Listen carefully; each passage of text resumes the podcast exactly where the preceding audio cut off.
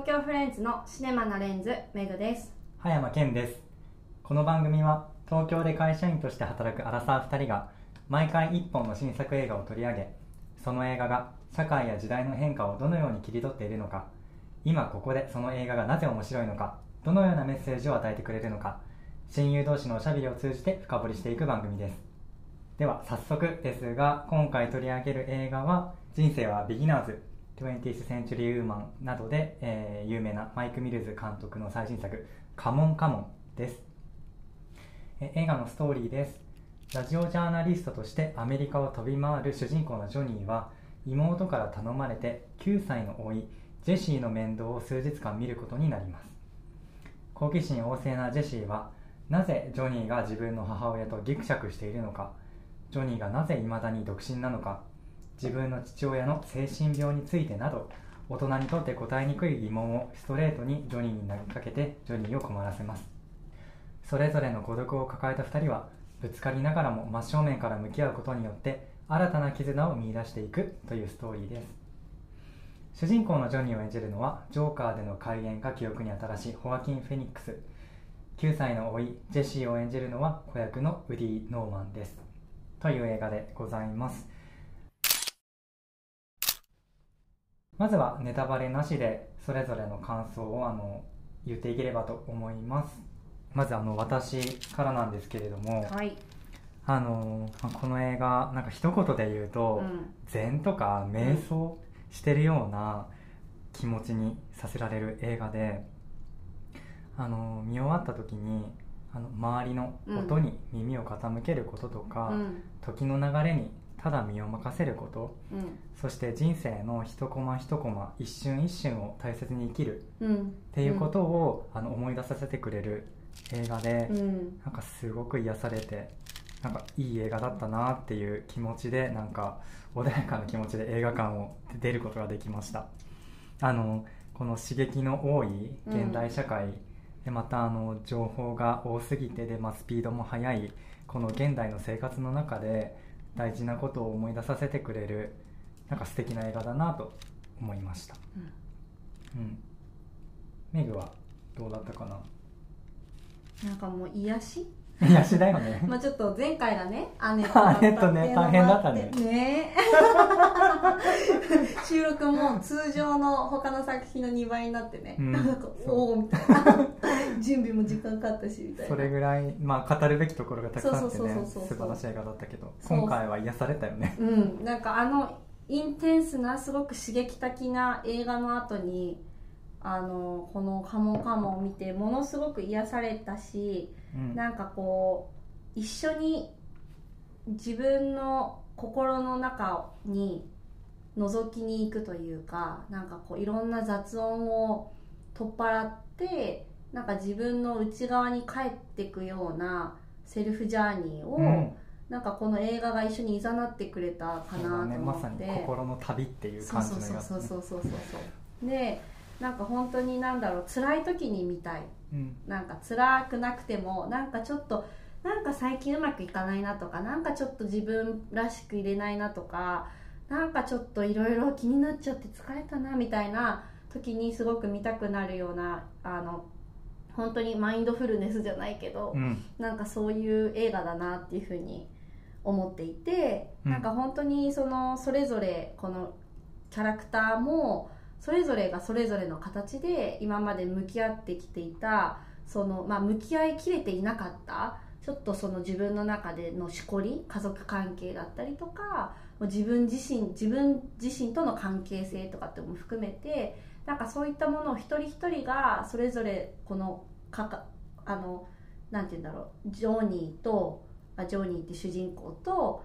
あと甥っ子のジェシーとジェシーの母親でありジョニーの妹であるビビとその3人がこう新しい形で関わり合う形で今までとは違う関係性で関わり始めたことによって各々が各々の形でその自分たちの中に決着をつけていくっていうところがすごく本当になんていうか救いがあるしうん。そしてなんか本当に自分の内側というかまあ子供いろんな意味で取れると思うんだけどこれは、あのその子供自分の中の子供だったりとかその目の前にいるもう文字通りお子供だったりとかっていうのを本当に大事にしていくことをなんかこう教えてくれるような映画で、うん。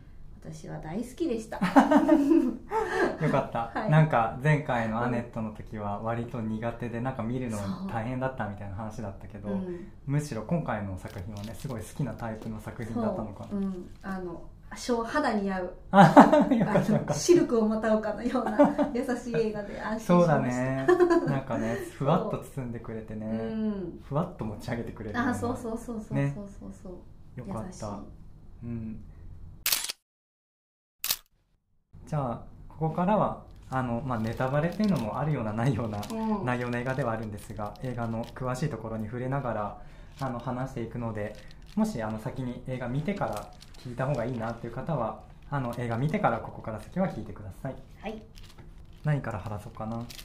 なんかマインドフルネスっうんうんいいね。ていう、うん。あの言葉がメグの感想からも出てきたけどうん。本当にまあそういう感じの映画だったよね。そのうんこの監督がマインドフルネスとか、うん。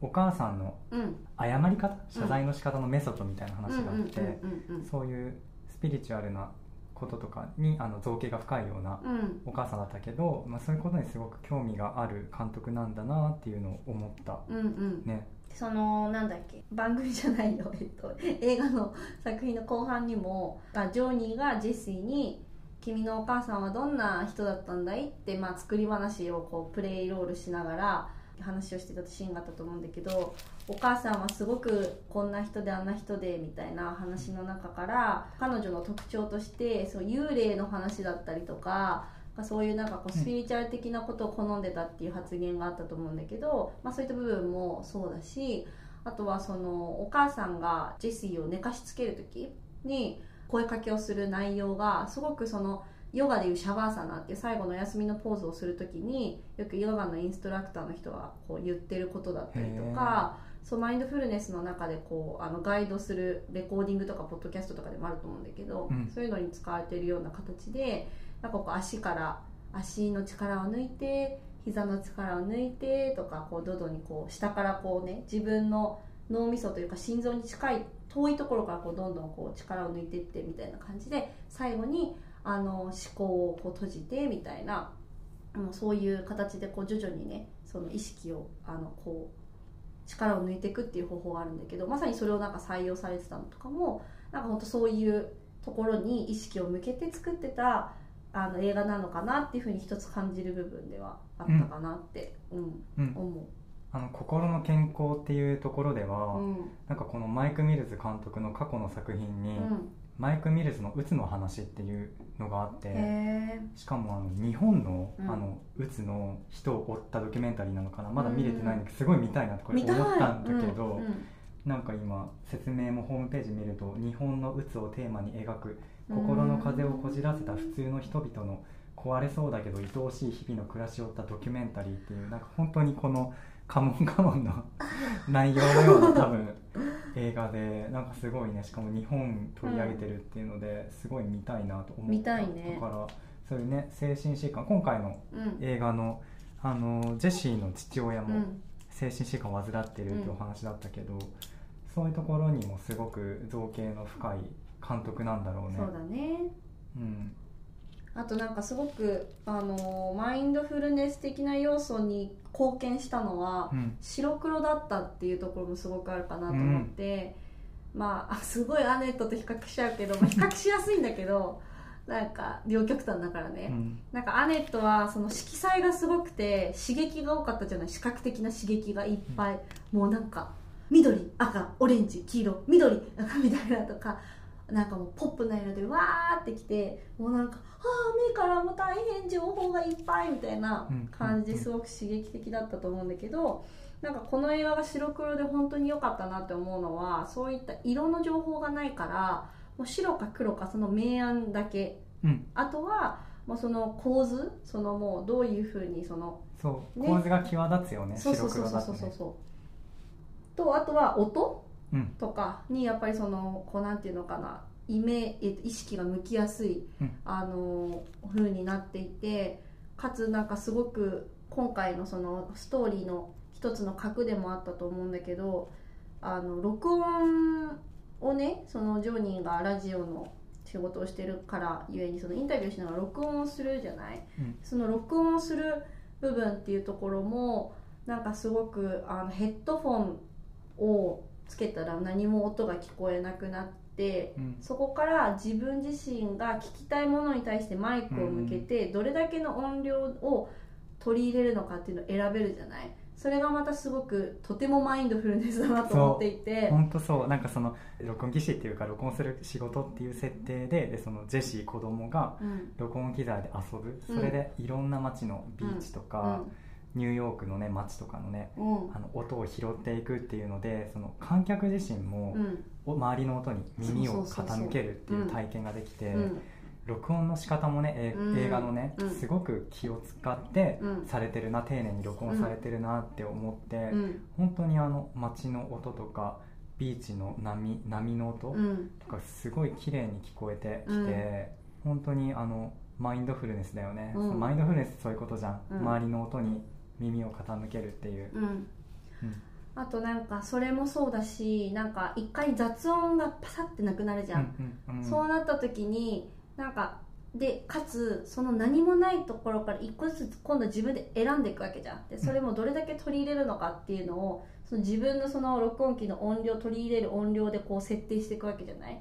でなんかそのちょっと話広がりすぎちゃうかもしれないけどなんかこういっぱい雑音が多いこの現代社会においてね、うん。まあ、もうもう事実その電車の音人混みの中での話し声とかテレビの音とかワイド私ワイドショー好きじゃないんだけど ワイドショーのあのわーって喋ってるねや人とか、ばいよね。僕も最近見てられないよ、ね地上波を。そう。でテレビを今家に置いてないのは。テレビがないもんねそうそういうことでもう自分の選んだものじゃないなんか疲れちゃうんだよね、っていうのがあってそういう事実的な音もそうだし情報っていう意味ではもうツイッターとかインスタとかインターネットとかいろんな意見がもううぞうむぞうの大事なかものか大事じゃないか真実か真実じゃないかっていううぞうむぞうの情報の音というか雑音うん。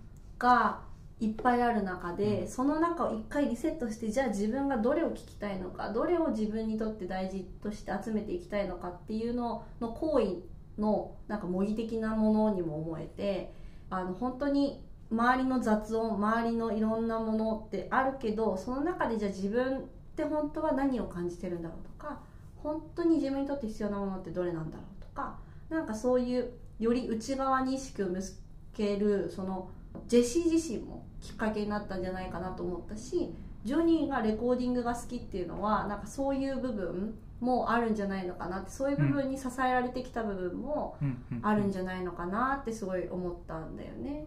うんうんうんうんうん。本当そうだよね。なんかその、映画のなんかそのエンドロールの時にさ、うん。あこの映画ってあのホアキン・フェニックスが演じてる主人公が実際にあのアメリカの各地のうん。あの子供たちにインタビューしてるんだよね。ねそう。でその 本当のインタビューの音声とか映像が流れて、うん。でエンドロールの時にもずーっとそのうん。子供たちへのインタビューが流れる、うんあでもさその一番最後にだから今メグが言った、うん。自分にとって何が大事かっていうのを見極めることが一番大事みたいうんなうんうん。言葉がさ、うん。一番最後の言葉だったと思うんだけど、それは子供たちのインタビューじゃなくてあれだっけ？なんかの引用だっけ？えーっとねそれが私も曖昧でさ。だよね。なんか曖昧な感じでなんかナレーションみたいなうん。感じで流れてたのかなと思ったんだけど、まあやっぱ一番大事なメッセージだね、うん。そこがね。そうだと思う、うんうんうん。本当に。ああとなんかそのなんだろうなネットからシャットアウトするっていうか、そのね、ネットですごい情報にあふれててでみんな疲れてるよねっていうの多分すごいうん。みんな今感じててっていうのがあのアメリカのすごい有名な人気のあるコメディアンでうん。映画監督でっていう人で、アジズ・アンサリっていううん。インド系アメリカ人の人がいるんだけど、はいはい。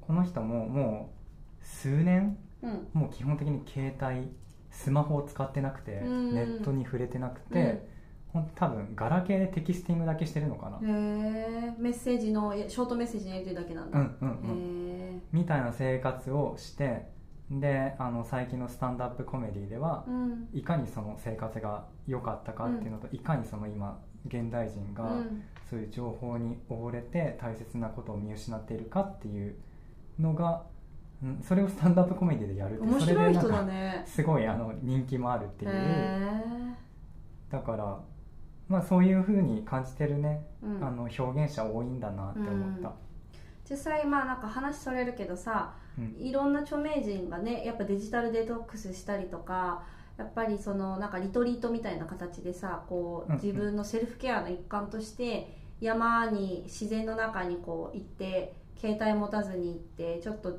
自分見つめ直すみたいなさこううん。そういうちっちゃいセルフケアの旅みたいなのも流行ってるもんね今ね、そういうのやっぱみんな特にコロナ禍で何が正しくて何がなんて言うんだろうね。みんな声の大きい人小さい人関係なくもう何でもつぶやける時代だからさなんかもうそういう中で疲れちゃった人って多分いっぱいいたと思うからそういう意味合いでもすごくこう時代にかなったというかに合ったすごく作品だったのかなっていうのもうん。ね、ん。ん。思うよねうん。うん。そう思う。うん。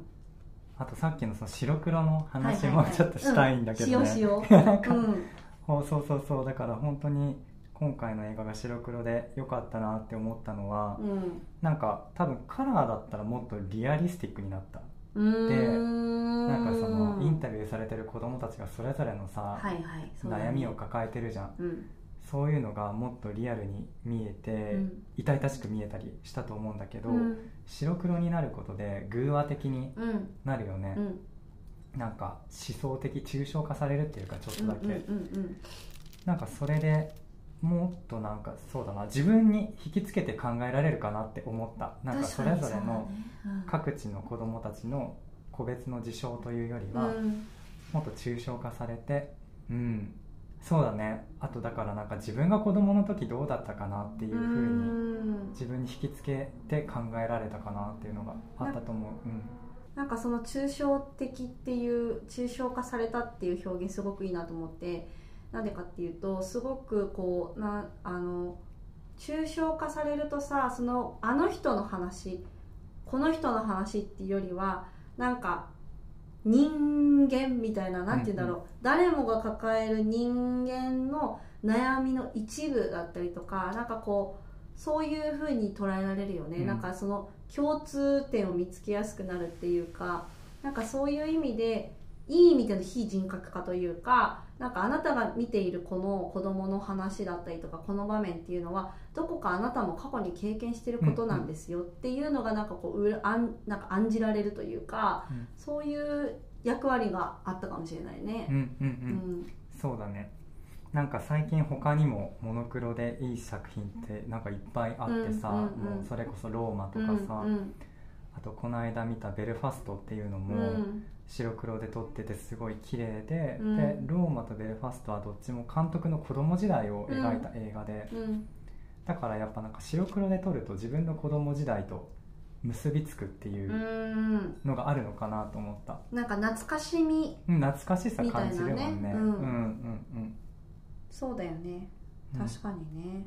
あとその僕この監督の過去作で「20th Century Woman」を見てて、うんうんうん言ってたね。うん、で 20th Century Woman もあめちゃめちゃ好きだったなっていうので、うんうんうん。この「カモンカモン」見てあこあの映画の監督だったんだっていうのを知ってうん。思い出したんだけど、うんうん。でむしろこっちの 20th Century Woman の方はあカラーの映画でうん。あのこっちは原色をすごい使ってて印象的に、うん。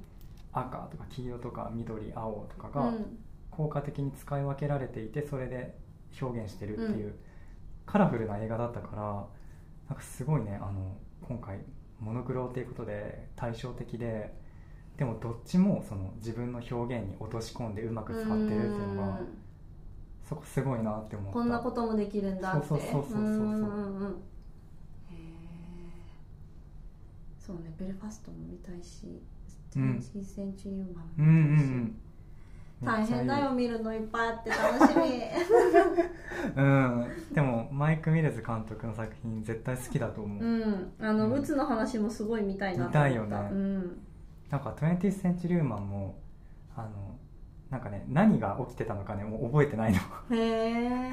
どういうことが起きてたか覚えてなくて、うん。ただただあいい映画だったなっていう印象だけが残ってるみたいな 多分ねカモンカモンもそうじゃん、うんうんうんうん。なんか細かいストーリーラインは多う分数年後には覚えてなくて、うんうん。でもすっごいなんかいい映画だったってうんいううん感情とか記憶だけが残ってる、でもなんかそれって多分すごい人生って感じじゃない、わかる。なんかさ。本当いいこと言うよね。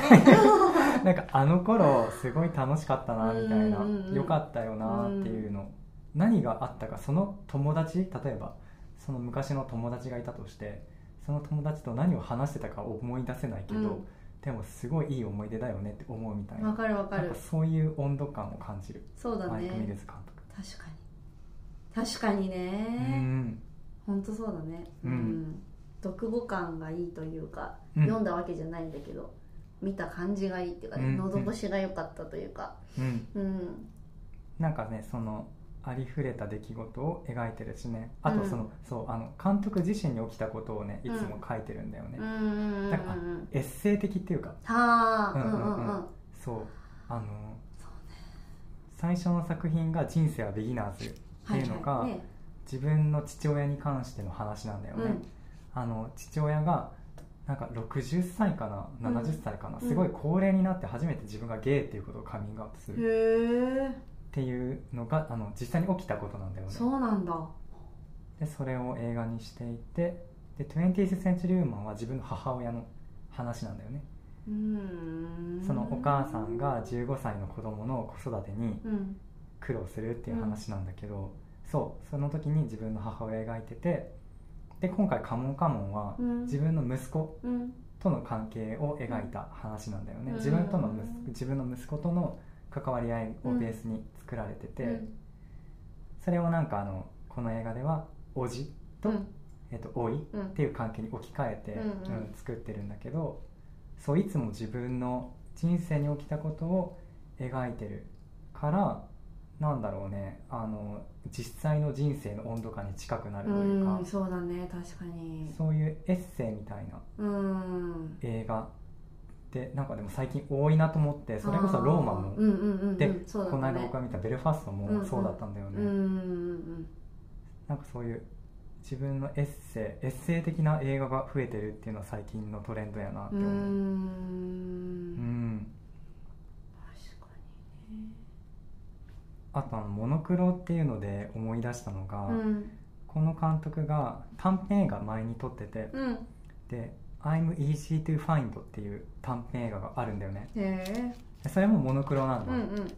であとあのこの映画「ザ・ナショナルズ」っていうバンドがバンドのメンバー曲を音楽を提供してて、うんうんでそのザ・ナショナルズの「I'm Easy to Find」ってアルバムがあるんだよね。うんうん。でその音楽にインスピレーションを受けて作った。でそこナショナルズの音楽も使ってるんだけど、うん。それが「I'm Easy to Find」っていう短編映画でで30分ぐらいであの YouTube で公式で上がってるんだよね。へえ見てみよう。うんうん。だからすぐ見れるんだけどそれはあのねそこにも今回の「カモンカモン」のこのマイク・ミルズ監督の子供に対する捉え方っていうのが現れてるなって思ってうん。っていうのがその子供も立派な一つの人格だっていうふうに、うんそれすごい言ってたよね、うんなんか。出てた。ね。子供にも語らせてたしうん。うんでなんかこの「I'm Easy to Find が」あのすごい面白いのは一人の人あの一人の女性がうん。生まれてから赤ん坊として生まれてから亡くなるまでの一生を30分で描いてるんだけどでその主人公の女性がもうずっと同じね女優さんが演じているの。赤ん坊からおばあちゃんの時まで。うん。しかもなんか特殊メイクとかもしない、へえその女性の多分女優さん20代の女優さんだと思うんだけど、うん。その基本的にもうその見た目のまま若さのまま、赤ん坊からおばあちゃんになるまでを演じるっていうのはでね周りの人はちゃんとその時々の年齢の見た目なの。周りの他のキャラクターは。だからもうなんか赤ん坊から大人まで人格は続いてるよねっていう。う、ん。その表現なんだと思うんだけど。いや面白いね。うん、でもそういう感覚じゃない。自分は、自分は自分に対してさなんか10代の時も20代の時も30代の時もその延長でしかない。うんうんうん。ちょっと具体的な話の中のねなんか話をすると、すごく好きだったのがなんかジョニーがジョニーにとってのレコーディングっていうのが、さっき言ったみたいにこう彼にとってはすごく自分自身を見つめるのに不可欠だったと思うんだけどなんかその老いであるジェシーにとってはちゃんとした一個人の人間なんだけどこのいろんな家庭環境もあってこう自分自身の揺らぎ自分自身っていうものだったりとかどういうふうに感じていいのかだったりとかどういうふうに自分がいればいいのかっていうことに対して揺らぎを感じている彼自身がうん。自分自身の気持ちを伝える術としてうん。その創作の架空のねお話を作り上げて、その設定の中で親だったりジョニーとこう会話をしていくっていう、うん。なんかそこのねあの部分がそのすごく重なり合っていて、まあ、録音するっていうレコーディングをするっていうものとあの架空の話を演じ合うっていうのってまた全然違うものに思うんだけどなんかそれをそれぞれがそれぞれの理由に合わせて状況に合わせてうん。その彼らにとってかけがえのないものになっているっていうところとそれを年齢を超えてなんかそのジョニーはジョニーでその最初はもうこんなことは僕はできないよとかなんかあのジョニーに対してジェシーがあまりにもジョニーができないから下手くそだねおじさんみたいななんか なんてこんなんでそんなできないの？もうみたいな悪態を使えたりとかしてたのにジョニーがなんかそのやっぱりジェシーと関わる中でああこの子は何かを伝えようとしてるんだっていうふうに気づいて、うん。そこに乗っかってあげられるようになるっていう、その歩みを相手を理解しようっていう部分だったりとか、逆にジェシーはジェシーでジョニーに教えてもらったレコーディングに興味を示してうん。自分なりにこう音を収集してったりとか途中からは実はあのジョニーが録音してきていたおあの音をさ後々自分で聞いたりとかしてたりとかしてて、なんかお互いにその年齢とか立場を超えてお互いを理解し合おうとするなんかその本当にそういう部分がすごく美しかったなと思ってなんか言葉で言うのは簡単だと思うんだよね。なんか子供を大人のようにというかあの一人の人間として扱うっていうのは簡単だけどでもそれってなんかどういう意味なのかなってなった時に、うん。どれだけそのいろんなものを取っ払って相手が感じてることを言いたいことをに耳を傾けられるかってことかなと思って、うん。でそれが録音っていうことが音をメインにしたものであったりとかならあの架空のストーリーをお話しするってことも、本当に相手と向き合って話を聞くっていうことじゃない、うん。そこを本当に聞くっていうなんかその心を相手に向けるっていううん。ところなのかなと思ってなんかそうなった時に大人とか子供とか本当に関係ないというかなんかその人としてなんか人に向き合う姿勢っていうのをすごくなんか教えられたなと思って、でそれがそのなんか単なるなんかこう偽善者とか事前的な話ではなくてそれを通して結局自分のことを学んでるんだなっていうのうんを気づかされたっていうのがすごく美しい話の出来方話の出来方っていうかそういうがった見いや方本当に美しいよね。で構図？そう、うん、あのあんなに年齢が離れてるのにうん。ジョニーとジェシーが、でももううん。年齢全く関係なく友達親友になってるよね、っていう映画だと思って、うんうん、あのすごいのがそのジェシーとジョニーがお互い関わり合う中でどっちもそれぞれ成長すうんるうん。っていうところで、特に僕にとってはジョニーの成長が感動的だったんだけど、うんうんっていうのが、ね。そのジョニーが録音が好きとか、う。んあとインタビューが仕事とか、うん。で聞くことがすごく得意なんだよね、うんうん。聞くことがすごく得意な人なんだけど自分の気持ちを言うってことができない人だったと思うんだよね、なんかあのお母さんのビブ、うん。うん。えっとジェシーのお母さんのビブもうん。セリフであったと思うんだけど言っててそのジョニーは質問いっぱいするけど、うんうんうん。彼の答え少ないわよねってなんかうんさらっと言うセリフとかもあったけど、うん。なんかそういうなんか自分の気持ちをね言えない出せないっていうキャラクターだけどそれが最後自分の気持ちを素直に言えるようになるじゃん。うん。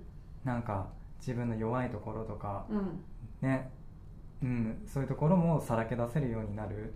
でちゃんと最後あのビブに自分が過去にやってしまったことへの後悔とか、うん。そういうねネガティブな気持ちを妹に打ち明けてうん。で兄弟が和解するっていう、うん。そこがすごいあの感動的だなと思った。っていうのはなんか自分もそうだからだと思う、ね結構そういうタイプだからだとか人の話聞くのは得意なタイプだと、結構思うんだけど自分の気持ちを言うっていうのがあんまなんかしてこなかった人、うん。だけどなんかできるようになっていったっていう、うん、実感があって自分の中で。うん。なんかその自分と重なったからねジョニーのね成長が、うん。だから特に染みたかな、うんすごい感動的だった。そうだね。象うん。象徴的だったというかすごくそれがよく分かったシーンがいくつかあったと思うんだけどうん。それがなんかあのえっ、とジョニーがジェシーが歯磨き粉を買いに行った時に、なんか「わーわーわーわーわー」って喋る歯磨き歯磨き粉じゃないや歯ブラシか。歯ブラシをあのゲットしたいって言ってでもそんな喋るあの歯ブラシなんていらないよって言って、ちょっと口喧嘩になってさジェシーがいなくなっていなくなったことにすごく不安を感じてすごく怒鳴っちゃったっていうのがあったじゃない。で多分まあねここもいろんな子供の観点からも話したいことはいっぱいあるけどなんかジェシーからしたらすごくびっくりしてもうそれにがに腹立たしいと思ったんだと思うんだけどそこを謝罪するっていうのでビブお母さんにあのジェシーのお母さんすなわちジョニーの妹にあの謝るっていうシナリオがそういうすえー、と脚本がウェブに載ってるからそれを見てきちんと向き合わないとダメだよってアドバイスをされてうん。あのその携帯で それを映しながらあの本当にその通りに忠実にさ、あのジョニーがジェシーに謝るじゃない。でそのスクリプトの中に最後なんかあなたがどあのこうなんか私はこういうふうに感じたんだよってうん。いうふうに言う私は何々と感じたってその何々って感情を表す言葉を言わなきゃいけないのかって言ったシーンがあって、確かに。彼はそこまでしないと自分の感情に目を確実に向けて、こう表現するってことに今まで本当にしてこなかった人なんだなっていうのを感じてそれがなんかジェシーと向き合うことによって自分のあ彼にとのね付き合いと彼に対して向き合ってるつもりなんだけど、うん。結局その彼との関係性の中で生まれる自分自身に向き合ってるっていううんか、うん。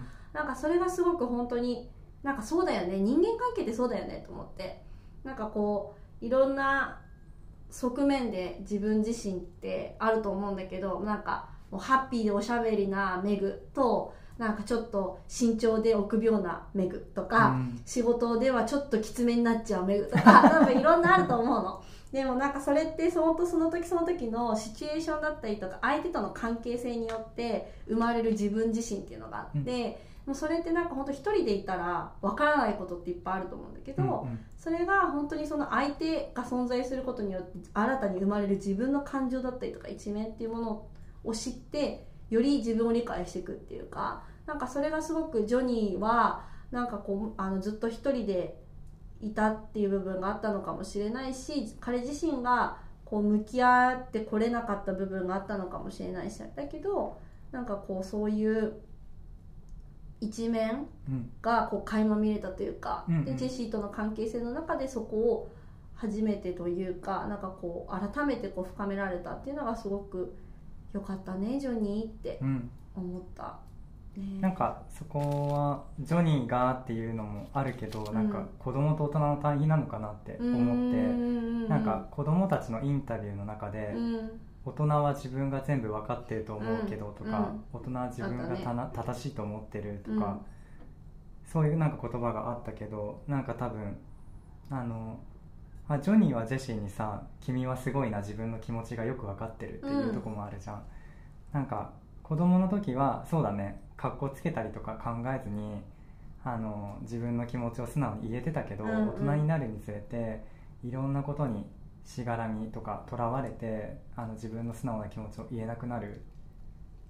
っていうことなのかなと思ったね、うん。うん。大人が子供から学ぶことあるよっていう。そうだね、うんだからなんかそのこの映画のさ、えー、とメインテーマというかまあなんか子供の話をちゃんと聞こうみたいなうん。のがすごくあの、うん。あるけどその子供ってさっき言ったか忘れちゃったけど2通りの意味があると思っててその目の前にいるリアルな子供うん。そのとあとはその子供というものであの表されている自分自身の気持ちだったりとか、確かに。自分自身の本当のに感じているもの求めているものっていうのもあるのかなと思ってなんかそういうところが随所随所に見れるなんかあれだったかなっていうのが。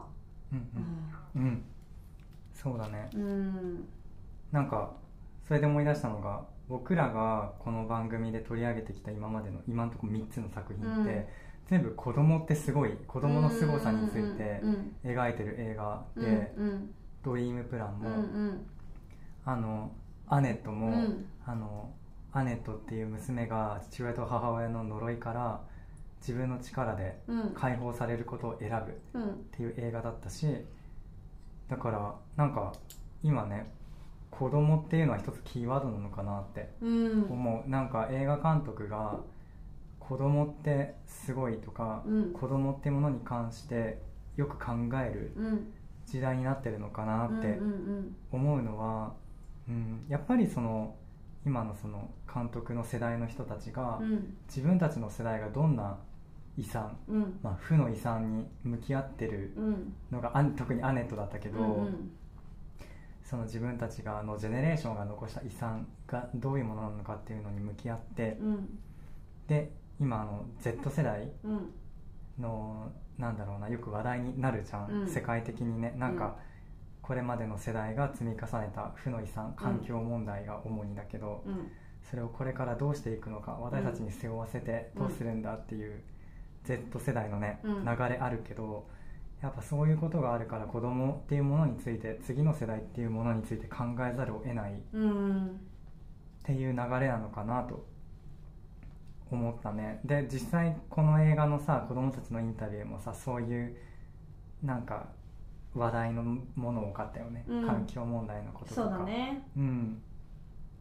なんか彼がなんかそこに意識が監督もあったのかなと思ったのはジョニーがその自分でさインタビューした後に感想みたいなのを自分で一人撮るシーンあるじゃん、うんうん。でそれが最後の方になんかそのニューオーリンズかシカゴかどっちか行った後だったと思うんだけどうん。子供たちは字幕がどうだったか覚えてないけど「People of Future」って言ってたの。うーん。子供たちのこと。で「People of Future Kids」って言っててで最初は「Kids People of Future」って言ってたの、うん。なんだけどいや違う「People of Future Kids」だって言っててなんかその子供ではなくて彼らは未来を生きるなんかこう人間なんだ、うんうん。人々なんだっていうところが、まあ、子供として見ていた人たちをそのなんかもう未来の希望であるというか未来を生きる人々であるっていうふうに彼の中でも見方が変わっていったところの一つだったなと思ってなんかそれをあえて言い直したところがその監督の意図もあるのかなとか、まあ、そういうセリフだったのかもともとねあれだけどなんかそういうふうにこう子供たちその Z 世代というか、まあ、そのこの先の未来を生きていく子供たちに対する、まあ、敬意だったりとか、期待だったりとか、うん。責任っていうのを感じさせるようなセリフだったなってシーンだったなって思ったんだよね。そうだね。うん今回この映画って、うん。あのジョニーが4つのねアメリカの土地を回るじゃん。うん、最初あデトロイトから始まるんだよね。デトロイト LA ニューヨークニューヨークニューオーリンズ。だねだね。でなんかあの監督がねこの4つの土地選んだのに意味があるってうん。うん言ってて。あの1つ目あのデトロイトから始まったっていうのはデトロイトってあの車うん。産業ですごい栄えて昔、うんうん。うん、ですごい、うん、富を築いたあの潤った場所だけど、もうその車産業っていうのが思ったよりも早く衰退してしまって、で2013年に経済破綻うんしてるんだよね、だけどでその経済破綻した町が今再開発、うん。うんうんのをしていってで都市の再開発のシンボルになっているっていうところなのでなんかそのやっぱもうジョニーに重なってるよねもうその土地が。再生を。そうそうそう、うん。もうあの人がさジョニーがさ昔の恋人と別れて、なんか原因わかんないけど、うん。すごいあの失意のうん。底にいて、あと母親？なんだろうな。なんか認知症か何かのそうそうそうかかっていた母親の看病をしていた時に妹のビブとも関係が悪くなって、うん。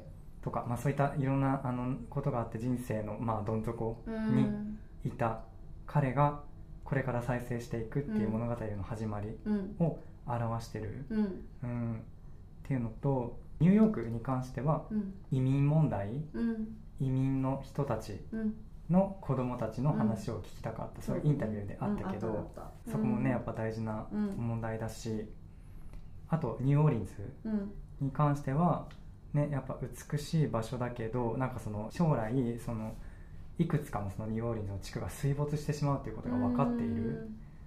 でそういう場所に生きている。だからやっぱそれは環境問題の要素だよね、うんうんうん、に生きてる子どもたちの声を取り入れたい。というのとあとはその奴隷制度の歴史うん。がある町だから選んだっていううん。のを言ってて、うん。ああだからなんかあこの4つの土地を回るのなんでなんだろうって思ってたけどね。監督のねインタビュー聞いて、うんうん。やっぱねね。すごいあのよく考えてるよね。うん。うん。うん。ああと音楽についてうん。話したかった、うんなんかね音楽めっちゃよくうんよかった。なんかね。よかったね。僕は結構そのこの映画見ててすごいもう穏やかな気持ちになって、禅とか瞑想みたいな、うんうん。まさにマインドフルネスみたいな,、なんか状態になったのは、音楽の力すごい多くて、もうなんかなんだろうなもうああいうなんかアンビエントでうん。でそこに管楽器がぼやーっと入ってるとか、うん。なんかぼやーっとオルガンが入ってるとか、うんなんかそういう音楽すごい好きですごいあの音楽としてもクオリティ高かったと思うし、うん。まあなんかちょっとねずるくないって思うとこもあるんだけど、なんかそのああいう音楽かかってるとなんかそれだけでねもう感動しちゃうしそうだなんかねいい映画にそういうゾーンに入れて そう入れられるよね。そうそうそう。なんかああいうアンビエント系の音がかかってるといい映画に見える問題っていうの自分個人的になんか 他の映画とかでも、うんうんあって感じてたんだけどうん。音楽も良かったね。音楽の使い方がすごくうん。ね確かに。上手だったよね。なんか監督があのジョニーとジェシーが2人で過ごしてるシーン親密なシーンは、うん。なんか音楽が雲のようになるってはあ。言ってて。なんかねオルガンがボワーってなってるんだけど、うんうんうんああ、素敵そうだなったね。表現だなと思ってまさに。また見たいな。これも2回見たんだけどね。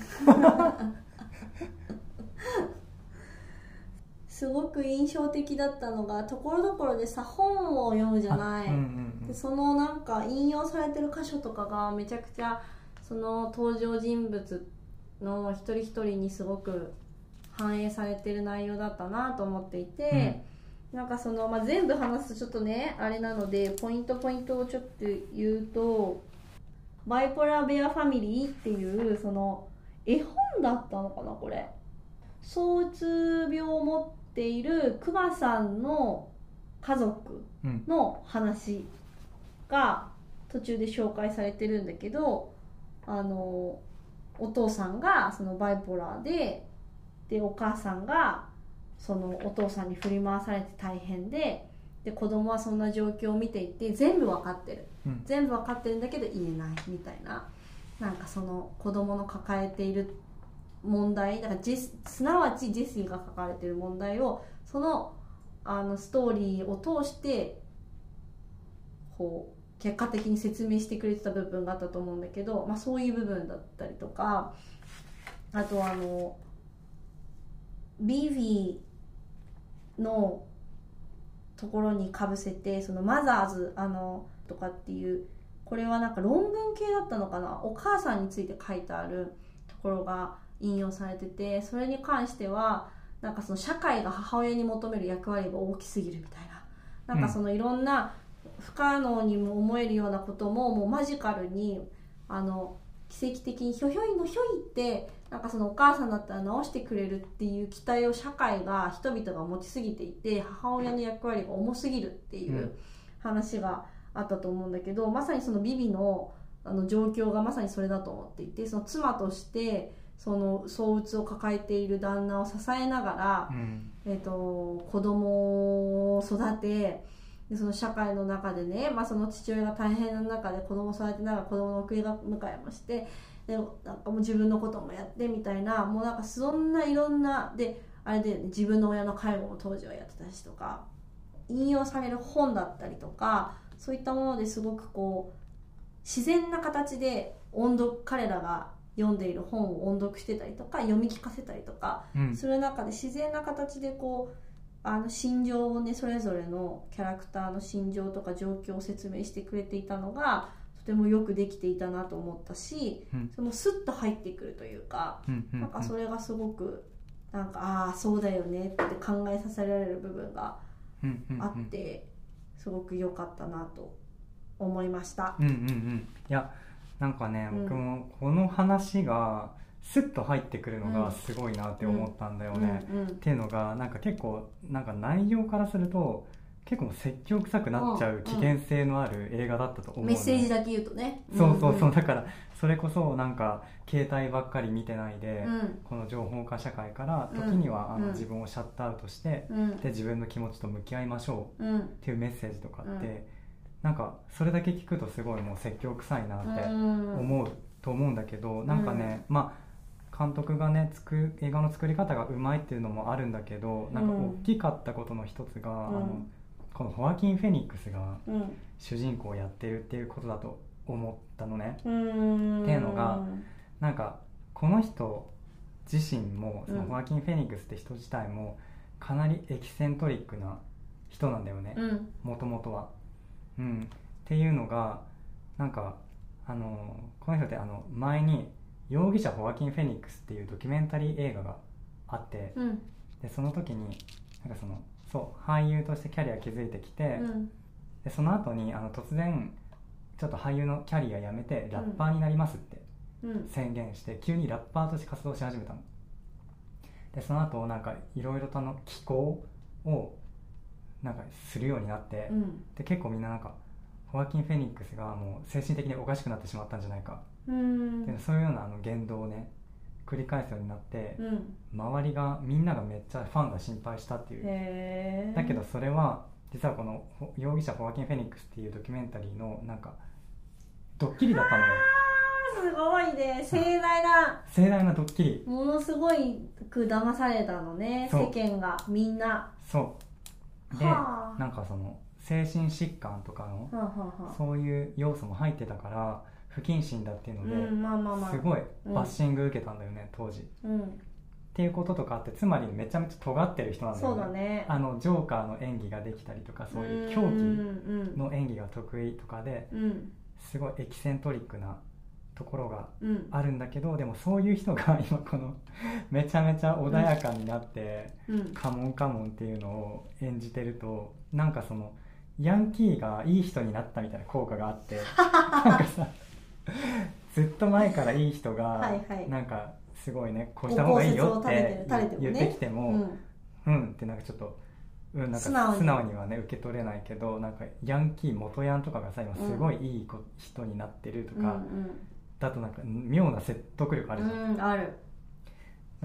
そういう効果は感じた。ああとなんかあれなんだよあのなんかこのマイク・ミレズ監督ってすごいなんか穏やかそうなさ、ーうん。もう本当にいい人って感じのうんうん監督じゃない、でなんかインタビューでホアキン・フェニックスが本当にこの役を演じてくれるのか本当に撮影を始めるまで分からなかったっていうのを言ってて まあなんか理由はよく言う話してないけどうん。なんかやっぱそういうとこあったんだろうなみたいな。本当になんかうんエキセントリックな人だから、うん。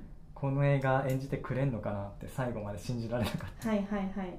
確かにねだからねなんか本当結構僕が見てきたホアキン・フェニックスはジョーカーとか他の映画ちょっと今名前思い出せないけどあインヒアレント・バイスっていう映画だったかな？とか見てるとすごいねギャップあるんだよね。なんかすごい穏やかなうん。おじさんのね、うん。繊細な演技をしてて。なんかこのマイク・ミレーズ監督もこの「カモンカモン」でのホアキンの演技すごいって言ってるもんね。なんかそのジョーカーとかの全くの別人になりきる、うん。なんか他人が理解できないようなサイコパスになりきるっていう演技をするのもすごいけど、カモンカモンではそのホアキン・フェニックス自身うん。自分自身に役を近づけてうん。それによってリアリティを獲得しているっていう,、でその演技の仕方ってすごく難しい。そうん。のジョーカーとか演じるよりも難しいってうん言ってて、うんだからうんこのホアキン・フェニックスすごいなってやっぱ思った、ううん、んうんそうだねうんうん。本当にね。なんかすごいさまあ当たり前のことでもあるけれどなんか私たちはさ観客はさ映画をただ本当にその映画館に見に行くだけだとそのそのなんていうの一時のその時の作品でしか見ないけどうん。なんかこう改めて監督だったりとか、まあ、俳優一人一人のこの人生とかうん。今までのあれを感じるとさ、なんかそれすらも映画の取り巻うん。くその周りも含めて一つの壮大ななんかこうなんてストーリーがあるというかうん。なんかね改めてやっぱ芸術って人生だよね。ね。人生が、うん、かかってるよね。そでなんかやっぱ優秀な監督はねそういうとこまで含めてキャスティングしてうるよね、うんうんうん。うんっていうのをすごく改めて感じるかな、うんうんうん。なんかアネットもそうだったけど、うん。なんか監督自身の変化だったりとかあとここに採用されたそのね役者さんの思いだったりとか、うん。まああのードリームプランもそうだったけどさ、うん。なんかやっぱりそれぞれの思いとかがあってやっぱできているものだからさ、まあ、当たり前なんだけどでも改めてこう一個一個こう紐解いていくと本当にその映画を中心として生きているその人たちも含めて壮大な大きな一つの作品というか、うん。ストーリーになってるっていうのがなんか改めてあ芸術ってすごいなって思うしなんかそういう関わり合い方ってやっぱ豊かだよね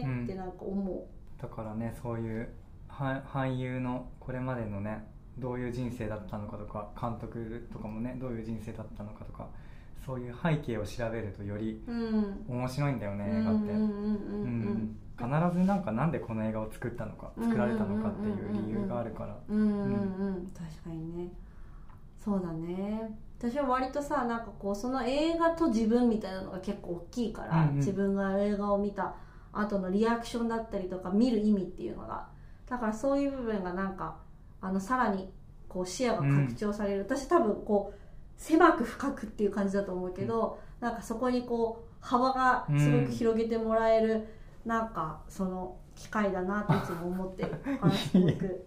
映画の見方ってこうやって人と喋るとさうん。なおのことその意味が深まって広がっていくから面白いよね、あとそうだねなんかちょっと話がすごく飛ぶけど、うんうん。なんかそのジョニーが、まあ、ジェシーとの関わり合いとかねあのまあビビの助けがあったりとかいろんなことを通してやっぱすごく変わっていくじゃない、うん。でそれがその子供たちに対するインタビューの仕方にもなんか出てたと思って最初はもうなんか普通に結構普通まあなんか今まで通り普通に質問してでその回答の中でその子供の一人に「いや大人はさ全部わかってると思ってるけど」みたいな「そんなことないから」みたいな感じを言われてたような立場だったと思うんだけど最後の方って彼自身が子供に「大人たちはちゃんと君たちのこと分かってると思う?」って聞いてるシーンがあったりとか、うんあとはまあそういう姿勢をジョニーが子供たちに見せたからなのか分からないけど彼自身の変化質問の仕方だったりとか変化を通じてその子供たちの回答の内容もこう変わった部分だったかなと思ってもっとその子供たちって最初の方って自分たちの主張を聞いてもらうっていうなんかその無意識のそういうのがあったのうか、ん。すごくこうスステートメントというか僕たちの意見はこうみたいな結構強気なというかまあ下手すると生意気なようにも、まあ、人を見る人によっては感じるような強い発言が多かったと思うんだけどなんか最後の方にエンドロールの近くに流れてたドキュメンタリーというかあのインタビューの内容ってもっとその子供自身の生の気持ちとかもっとその生々しい意味でねうん。なんかもっとその本音の部分での気持ちとか感じてることが出てきてたように感じてなんかそれもすごく温かい変化だったなって思ったんだよね。うん。うんそういうふうに絶対考えて並べてあるよね。あうん。のインタビューの順番もきっね、とね、うん、映画の本編の物語の方のうん、内容とリンクしてるよね。うんうん。そうそうだと思う。あそうだからうん。最初ジェシーはさインタビューされたくなかったじゃん。うん。質問やりたくないって言ってたけど一番最後に彼がジェシーがジョニーにインタビューされてないんだけど自分で自ら取りになんかベッドの上でさ録音機持ってさあのジョニーの声の真似「うー」とかって真似しながら自分に質問を投げかけて自分で答えるっていうので、最後あの名前題名である「カモンカモうん。ンカモンカモン」めっちゃいいよねそこ。なんかもうなんか2人の関係性の雪解けも感じるし、うんそのジェシー自身の自分の中での自分の気持ちを受け止めきれた彼がまた一つ大人になったっていうところの象徴でもあると思うし自分のが彼が彼の気持ちを掴んだっていうねのでもあるしなんかそのジョニーとジェシーの関係性とかジョニーの成長でもあると思うし大人と子供っていう、まあ、だいぶちょっとこう大きく大雑把に見たらあれもあるかもしれないけど心が通じ合った瞬間なのかなと思ったりもしたしうん。あの絵にすごく尽きるなってすごくあのシーンにすごく詰まっそうだねているなってすごく思いました。あの「カモンカモン」を「先へ先へ」って字幕で訳してるのうん。すごいなと思った。ね。役者さんすごいなって思った。先へ先へって訳せるのかそうかと思って。なんかね視点をこうん。う未来にねねより前向きにねうんうん。うん聞こえるよね。うん。うんそうだね。でうんなんかあの母親についてのなんだろうな今の社会は母親にうん。全ての苦労とかしわ寄せうん。を押し付けてるっていう引用も出てきたけど、なんかその 20th Century Woman を見た時にまあその母親が子供を育てる時うん。の悩み、うん。葛藤とかをなんかねこの監督男性なのにすごく深く理解して描いてるなって感じたし、うん。あのすごいねなんだろうな生き生きとしたアクティブな、うん。自立した3人の女性のねキャラクターが出てくるんだよねその映画は。うん。うん。だからなんかそういうなんかアネットのね レオス・カラックス監督とね比べて、ね。比べるとねめちゃめちゃ対照的なんだけど、うんうん。なんかそうそうだね女性をそれぞれの独立した人間としてうん。描けてるうん。かもかもでそれが子供が対象だったけど、だからこの監督ってなんかもう本当人生何回目なんだろうっていうぐらいうん確かにね。なんか本当になんか進んでて、うん。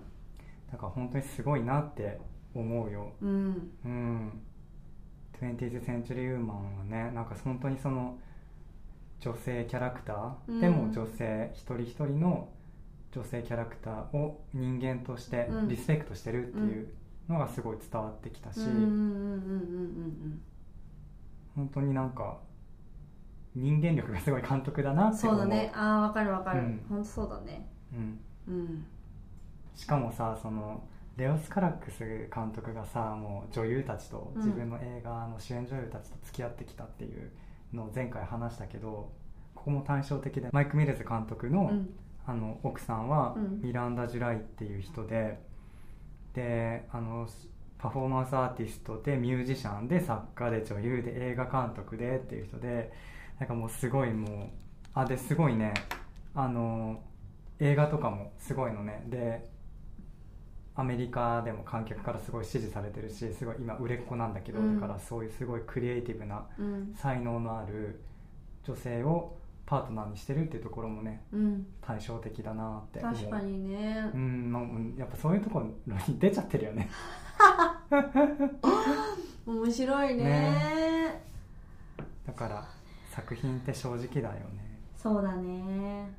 ねいい映画だったね。いい映画でした。うん。ちょっとまた見たいね。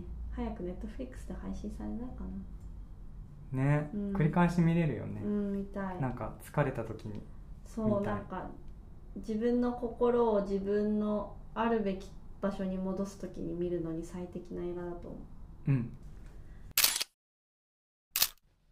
じゃあ次回取り上げる映画の紹介をお願いできますか？はい。来週は、えージャック・オディアル監督の「パリ13区」という映画です。これもモノクロのね作品になってるんだよね。うん。ね。もうこのパリ13区もすごい楽しみ。うん。うんはい。えこのポッドキャストではリスナーの皆様からのお便りを募集しております。最近見てよかった映画私たちに取り上げてほしい映画ご意見ご感想などインスタの DM やメールでどしどしお寄せください。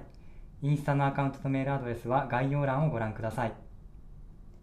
それでは皆さん今回も聞いてくださってありがとうございました。また次回お会いしましょう。お相手はメグと葉山健でした。バイバイ。バイバイ